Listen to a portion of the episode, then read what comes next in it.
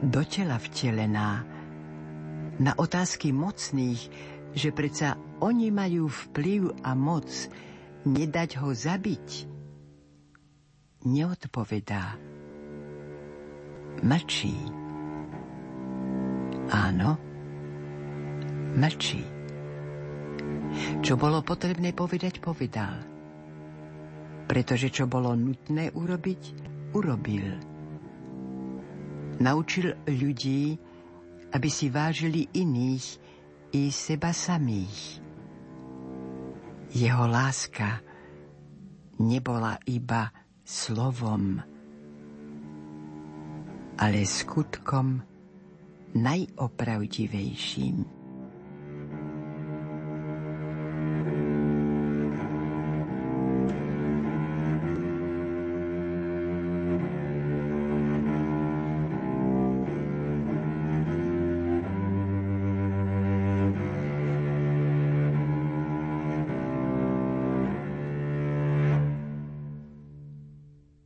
Ako sveté písmo rastie, keď rastú tí, čo ho čítajú, aj Veľká noc rastie, keď rastú tí, čo ju slávia. Svetý Gregor Veľký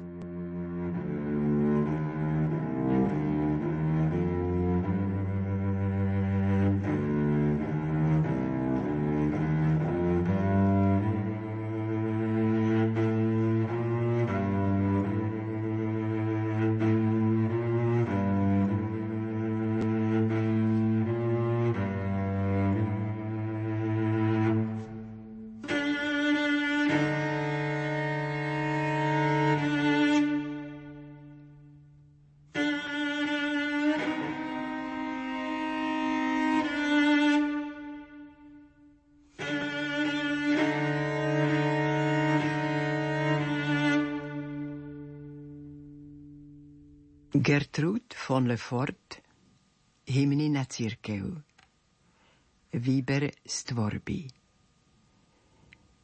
Hymny na církev sú písané vo forme rozhovoru. Duša, ktorá túži po Bohu, Boh odpovedá hlasom Svetej cirkvi. Hlas Svetej cirkvi ako ho duša v týchto hymnoch čuje, sa uvádza slovami Tvoj hlas hovorí.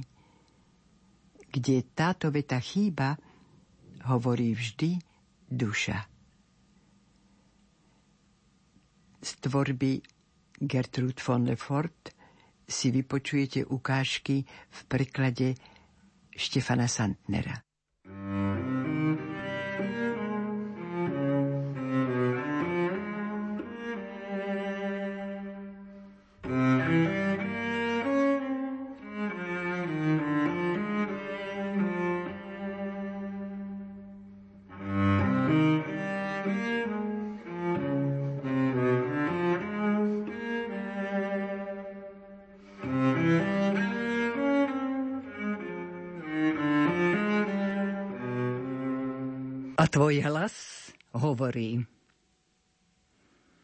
Viem, že sa bojíš šťastia. Viem, že bledneš pred hodinami zaodetými do purpuru. Viem, že máš strach zo všetkých čiaž plnosti. A viem, že sa chveješ pred najmilšou dušou. Lebo tvoju hĺbku zaráňa šťastie. Siaha do nej studenými rukami. Zhasí na všetky tvoje sny. Zhasí na tvoju túžbu ako veľká malomyselnosť. Padá na tvoje zmysly ako balvan viny. Padá na tvoju dušu ako smrtiaci pach zvednutých bylín zahaľuje ťa od hlavy popety do bolesti. Tak si šťastím chránená pred šťastím. Tak sa všetko tvoje utrpenie stáva večným. A tvoj hlas hovorí – Chcem ti vysvetliť tajomstvo tvojho utrpenia. Nežná, plachá, príbuzná mojej duše, milovaná. To ja plačem v tvojich hlbinách. Stvárňovala som ťa tisíc rokov i dlhšie. Žehnala som krížom všetkých tvojich otcov a matky. Stála si ma bolesti a rany. Vyslobodila som ti ruky strnia sveta. Stála si ma samotu. Stála si ma temné mlčanie po mnoho ľudských životov. Stála si ma majetok a krv. Stála si ma zem pod nohami. Stála si ma celý svet. Duša, zjemnela si. Si ako hodvábný dlho spriadaný ľan.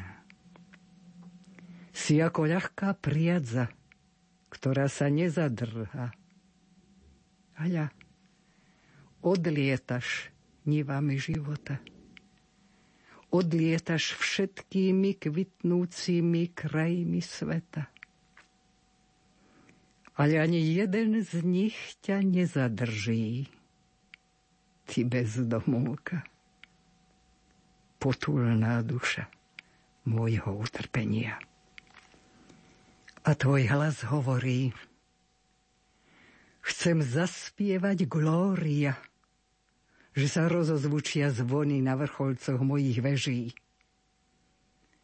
Nechválí pána všetko utrpenie zeme. Nech ho chvália chudáci a vyhnanci nech ho chvália sklamaní a vydedení. Nech ho chvália všetci nikdy neuspokojení.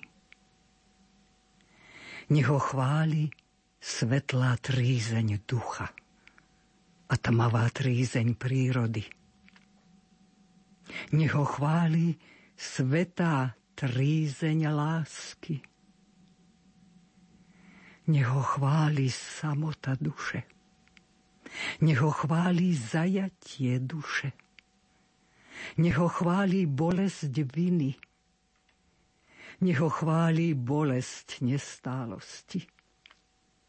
Nech ho chváli aj horká bolesť smrti. Snímam všetku ozdobu zo svojich oltárov nech na nich odkvitne všetko plátno, ako pôva blúk. Nech na nich všetky obrazy zahalia svoju tvár. Chcem zhasiť svoju poslednú útechu. Chcem odniesť telo svojho pána, aby sa v mojej duši úplne zotmelo. Utrpenie zeme sa premenilo na blaženosť, lebo bolo milované. Hľa, drevo kríža, na ktorom vysela spása sveta. A tvoj hlas hovorí, Vyzúvam si obu. Zhadzujem zo seba, čo je určené na zánik. A vstupujem do krajiny bez hraníc. Vyraste všetky temné pramene môjho života. Zleďte sem všetky moje noci i vy čierne vtáky viny. Zneste sa na mňa so svojimi rozpetými krídlami Chcem sa ponoriť do svojho najhlbšieho utrpenia, aby som našla svojho Boha. Lebo nesmierne je utrpenie vo svete. mocné je a nekonečné. Zovrelo svojimi ramenami toho, na ktorom sa rozbíja nebo i zem. Odolalo ťarche večnej lásky. Svetý Bože, svetý silný, svetý nesmrteľný, Bože, pod ťarchou mojho hriechu, Bože, pod ťarchou mojej slabosti, Bože, pod ťarchou mojej smrti. Prikladám svoje pery na tvoje rany. Pane, vystieram svoju dušu na tvoj kríž.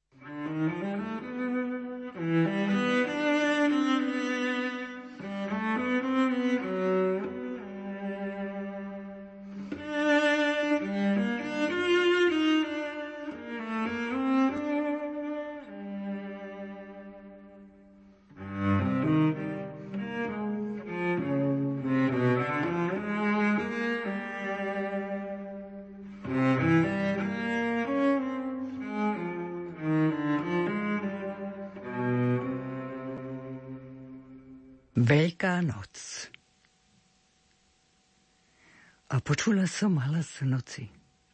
Bol silný ako dých sveta a volal. Kto chce nosiť spasiteľovú korunu? A moja láska odpovedala, pane, ja ju chcem nosiť. A nosila som korunu vo svojich rukách. A krv mi stekala z čierneho trňa po prstoch. A znova sa ozval hlas. Tú korunu treba nosiť na hlave. A moja láska odpovedala, áno, chcem ju nosiť na hlave a položila som si ju na čelo. V tom sa na nej rozžiarilo svetlo. Bolo biele ako voda, keď sa triešti na skalách. A hlas zvolal. Pozri, čierny trň rozkvitol. A svetlo stekalo z mojho temena a rozlialo sa ako široký prúd a valilo sa mi k nohám. A ja som strašne preľaknutá zvolala. Pane, kam mám ísť s tou korunou? A hlas odpovedal. Musíš ju zaniesť do väčšného života. Na to som povedala, pane, je to koruna utrpenia. Daj, aby som na ňu umrela. No hlas odpovedal. A nevieš, že utrpenie je nesmrteľné? Ja som ožiaril nekonečno. Kristus vstal z mŕtvych. A svetlo ma strhlo so sebou.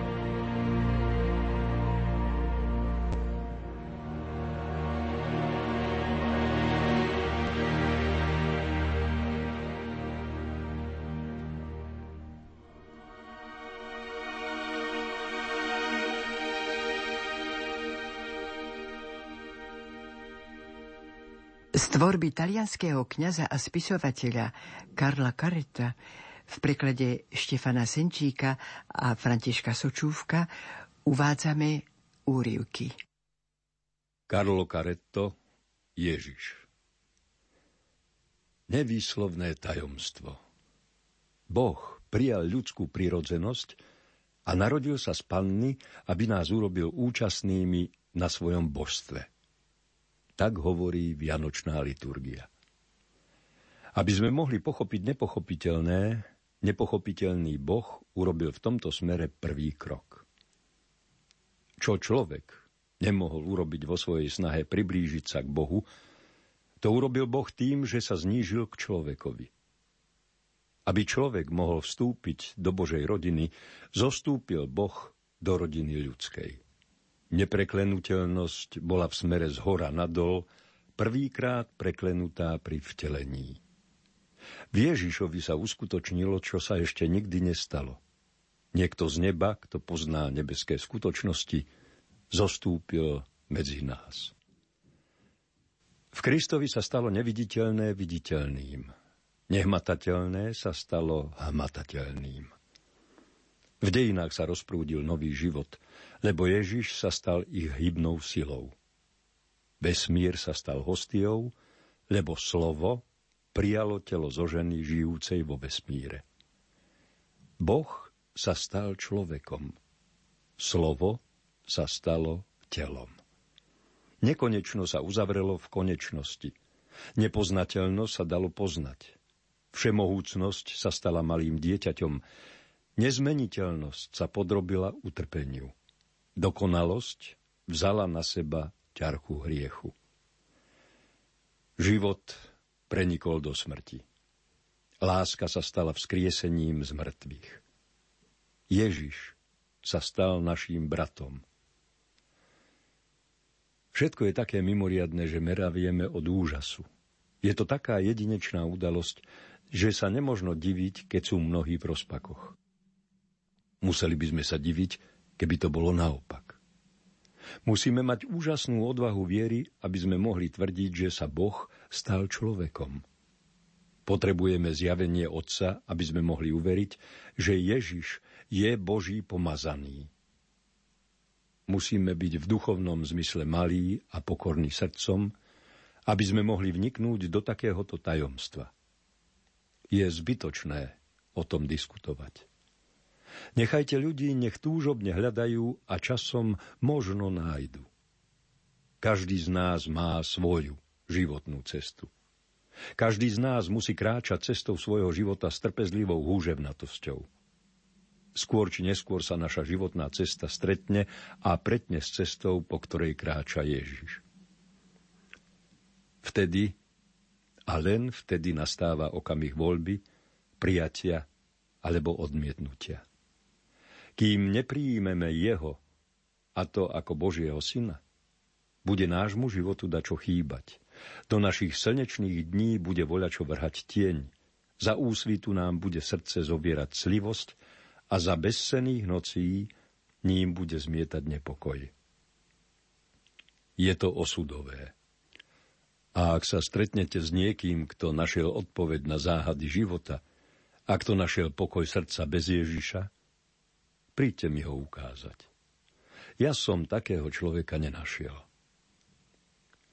Čo sa mňa týka, začal som poznávať Boha, až keď som prijal Ježiša ako pravdu, našiel som pravý pokoj.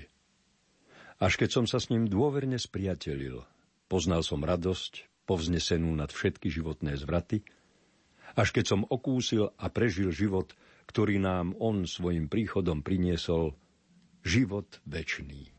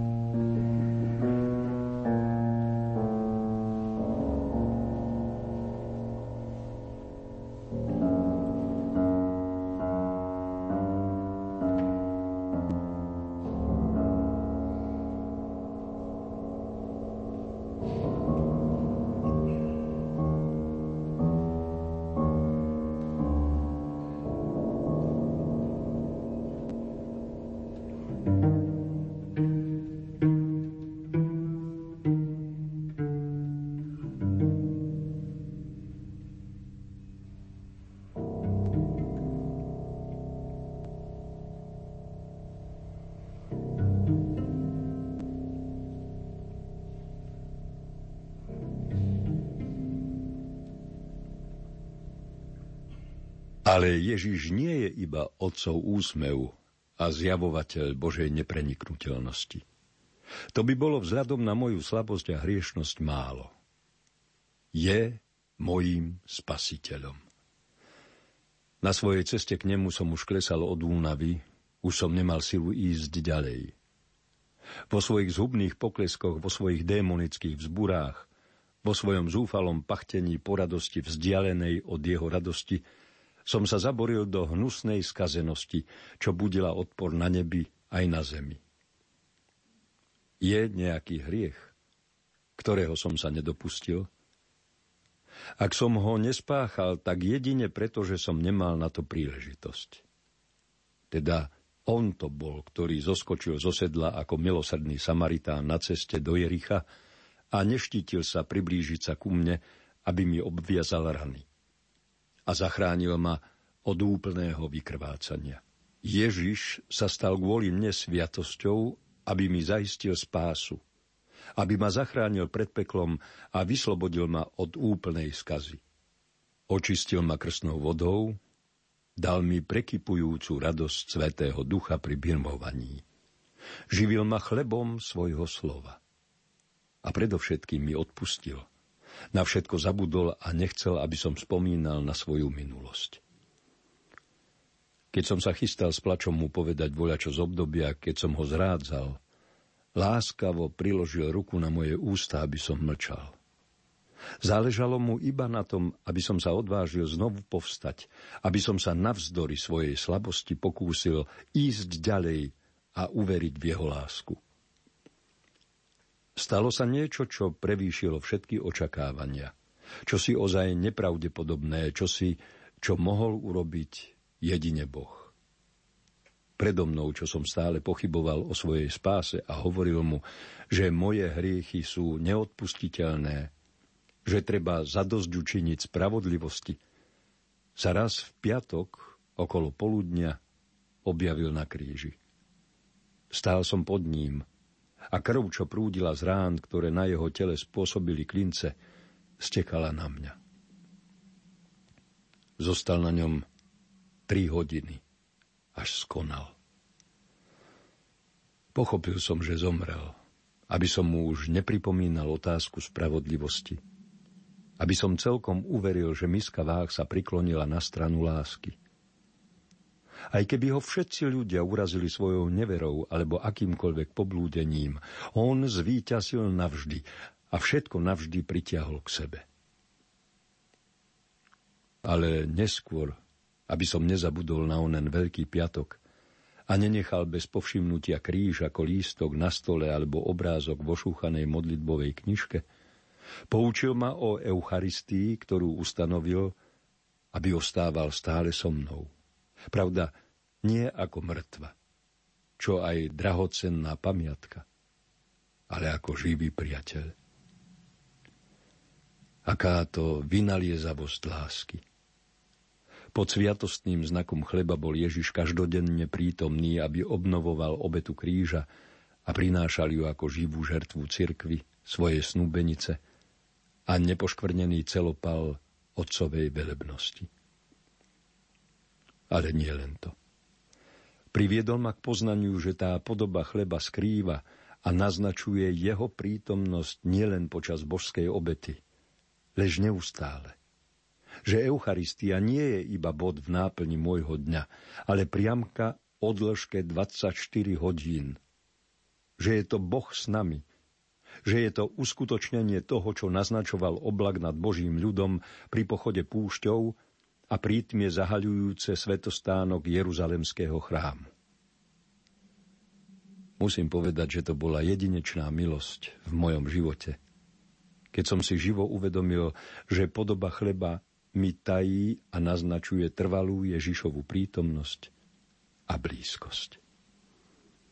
Odvtedy ma Ježiš viedol cestou svojej dôvernosti a svojho priateľstva.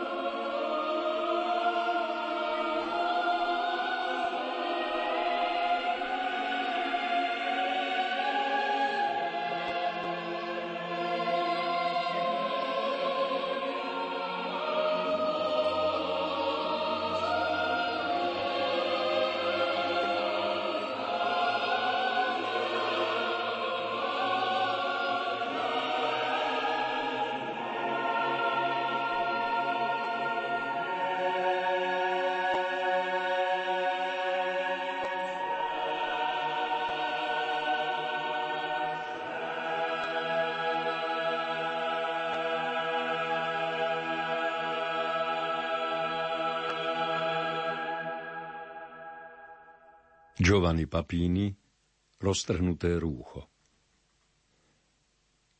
Najvyšší židovský súd sa už zišiel a čaká.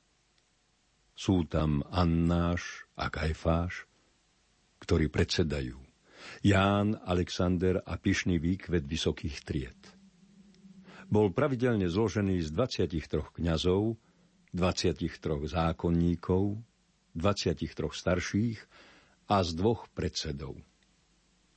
Dovedna ich bolo 71, teda toľko, koľko bolo približne apoštolov obžalovaného. Ale niektorí chýbali. Chýbali tí, ktorých väčšmi odradil strach pred zmetkom ako hnev na rúhača. Chýbalo tých niekoľko, ktorí by neboli chceli pozdvihnúť ruku na jeho odsúdenie, ale ani na jeho ospravedlnenie.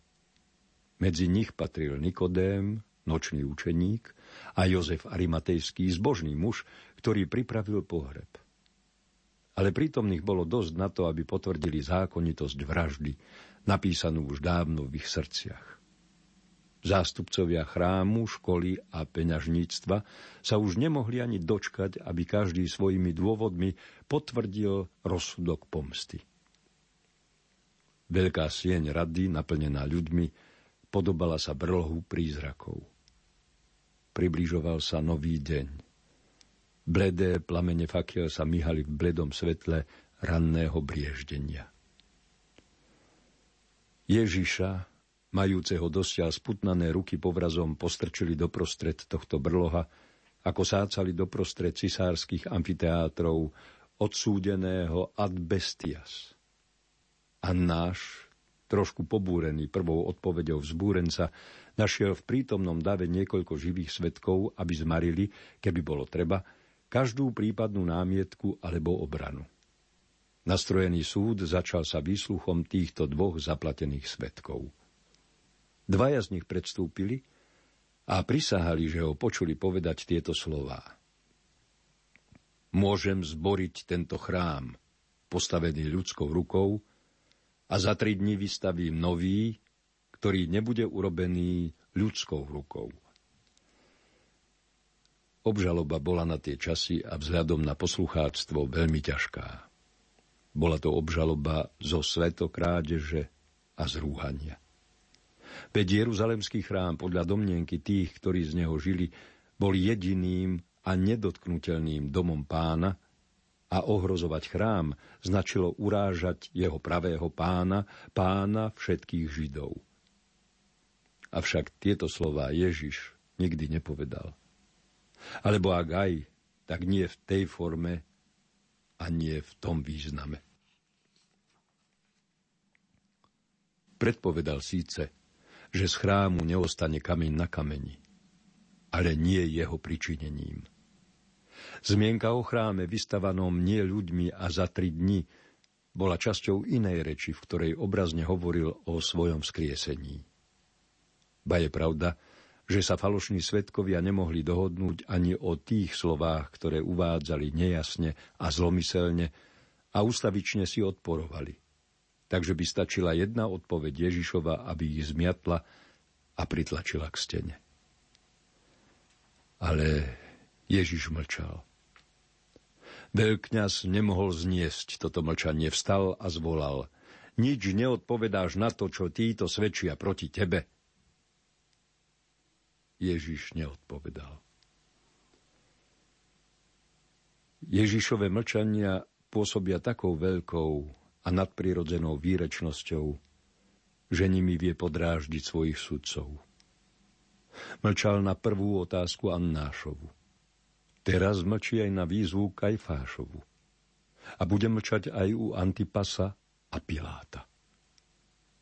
Veci, ktoré by mohol povedať, povedal už tisíc ráz. Iné, ktoré by mohol povedať, aj tak by nerozumeli, alebo by sa stali novou zádrabkou, aby ho chytili. Nadprirodzené pravdy sú svojou povahou nevysloviteľné. A ak môžeme pomocou lásky podať ústami aspoň ich odblesk, Prijímajú ich len tí, v ktorých tento deň už spočíva a im sa dostáva skôr tušením srdca, ako klamlivou a nedostatočnou rečou. Ježiš nehovorí, ale díva sa dookola veľkými a jasnými očami na žiadostivé a pokrivené tváre vrahov a súdi už na väčnosť tieto fantazmy sudcov. V okamihu každého odváži a každého odsúdi tým pohľadom, ktorý preniká priamo do duše. Či tieto červivé a pokazené duše vyvrhelov a lumpov, duše, ktoré neznamenajú nič, aj kým nie sú plné vredov a hniloby. Či vôbec budú niekedy hodné počúvať jeho slová? Či sa vôbec môže nepredstaviteľným zázrakom ponížiť tak hlboko, aby sa pred nimi ospravedlňoval? Kajfáš, podráždený tým neúctivým mlčaním, našiel nakoniec spôsob, ako ho donútiť k reči. Zaprisahám ťa skrze Boha živého, či si ty Kristus, syn Boha živého. Dokiaľ ho skúšali obyčajným, stivým spôsobom pripisujúc mu nepravdy, alebo žiadajúc od neho pravdy známe všetkým, Ježiš mlčal. Ale zaklínanie na Boha živého je neodolateľné aj v nepočestných ústach veľkňaza. Bohu, ktorý žije, Bohu, ktorý bude väčšine žiť, ktorý žije v nás všetkých a je prítomný aj v tom brlohu nehanebníkov, nemôže Ježiš odoprieť odpoveď. Predsa chvíľku váha, kým osvieti tých na nič hodníkov žiarov svojho veľkého tajomstva. I keby som vám povedal, neuverili by ste mi. A keby som sa vás pýtal, neodpovedali by ste mi. Teraz sa už nespytuje Kajfáš, ale všetci povstávajú a kričia na neho, naťahujúc svoje ruky ako pazúri šelmy. Teda ty si Kristus, syn Boží? Ježiš nemôže zaprieť, ako to urobil Šimon. Nemôže zaprieť to, čo je základom jeho života a jeho smrti. Cíti zodpovednosť k svojmu národu a k všetkým národom – Zodpovedný je ten, kto môže odpovedať a kto vie odpovedať. Kto, ak je osobne predvolaný, aj odpovedá. Ale on chce, aby ako vo Filipovej Cezareji ostatní vyslovili nahlas jeho meno a keď ho vyslovia neodmieta, čo ho aj za to očakáva trest smrti. Sami ste povedali, že som. Ba vravím vám, že od tohto času uvidíte syna človeka sedieť na pravici Božej a prichádzať v oblakoch nebeských. Vyniesol rozsudok vlastnými ústami. Táto zberba, ktorá cerí zuby a ktorá ho obklopuje, má na ústach penu radosti i zlosti. Vyhlásil vrahom verejne do očí, čo tajne vyznával svojim priateľom – ak ho zradili oni, nezradil on seba a svojho otca. Teraz môže už prijať všetko až do posledného. To, čo mal povedať, povedal. Kajfáš triumfoval. Predstieral úžas, ktorý necítil, lebo ako všetci saduceji neveril zjaveniu a staral sa len o dôchodky a o pocty chrámu. Trhá si veľkňaské rúcho a kričí Rúhal sa, rúhal sa! Na čo potrebujeme ešte svetkov? Počuli sme jeho rúhanie. Čo vy na to? A svorka psov zaštekala v zbore. Hoden je smrti. A všetci bez ďalšieho vypočutia, bez toho, že by sa aspoň jeden pozdvihol, odsúdili ho ako falošného proroka a bohorúhača na smrť.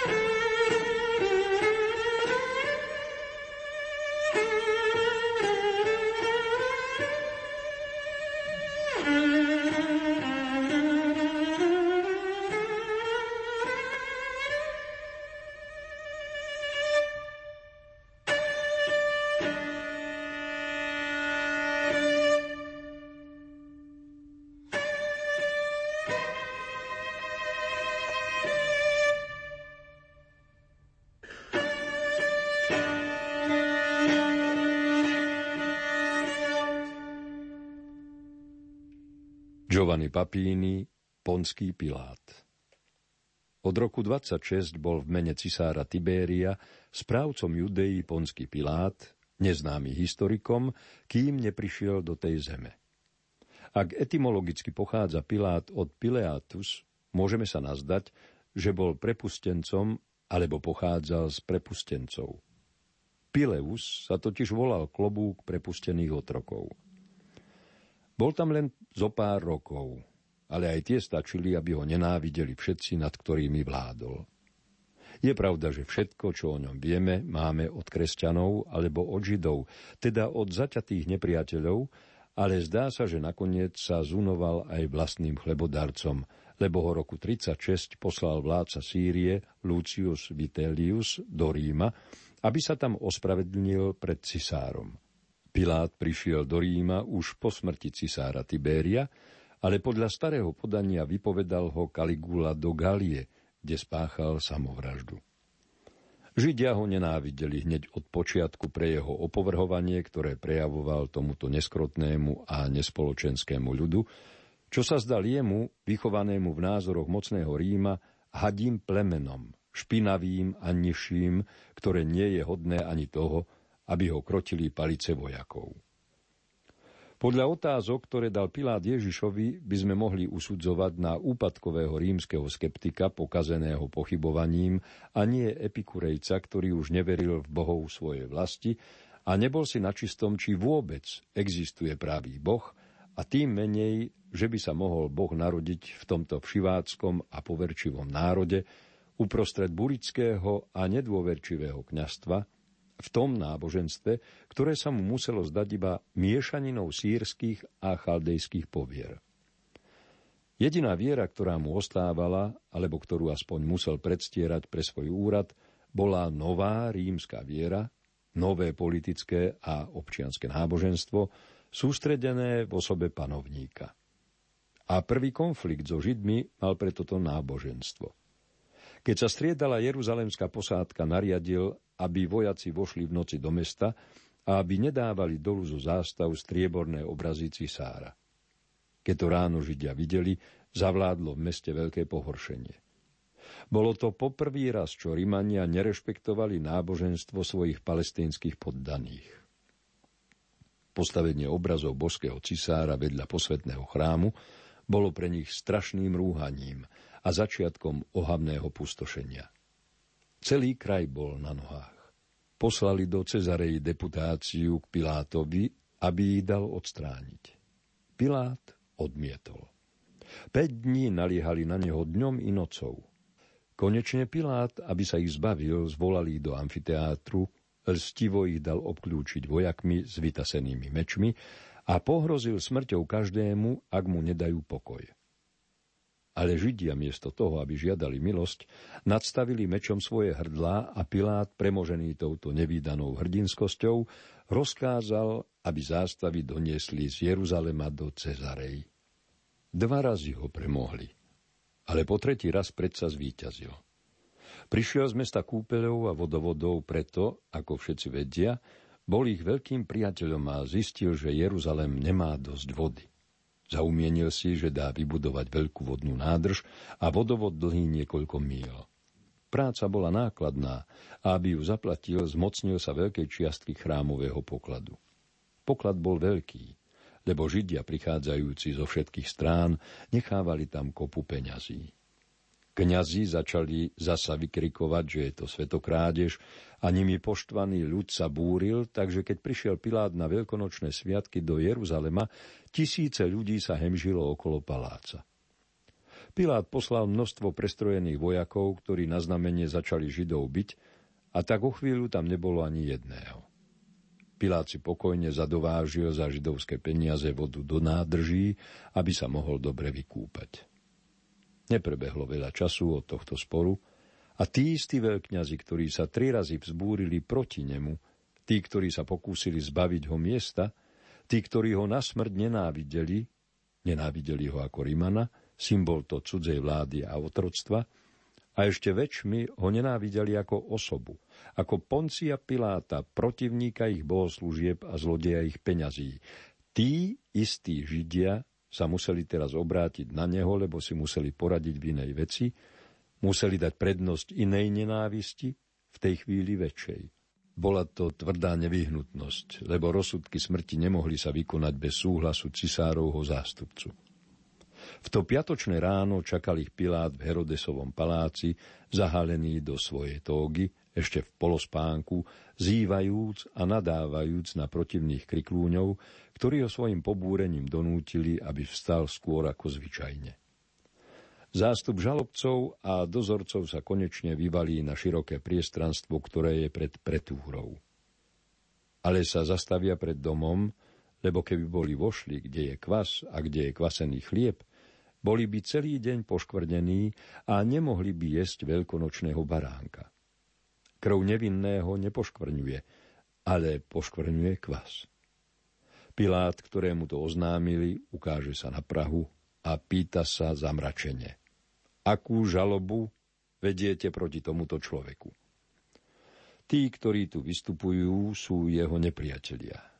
A ten človek, ktorý tu pred ním stojí, je, ako sa zdá, ich nepriateľ a preto mu nadrža.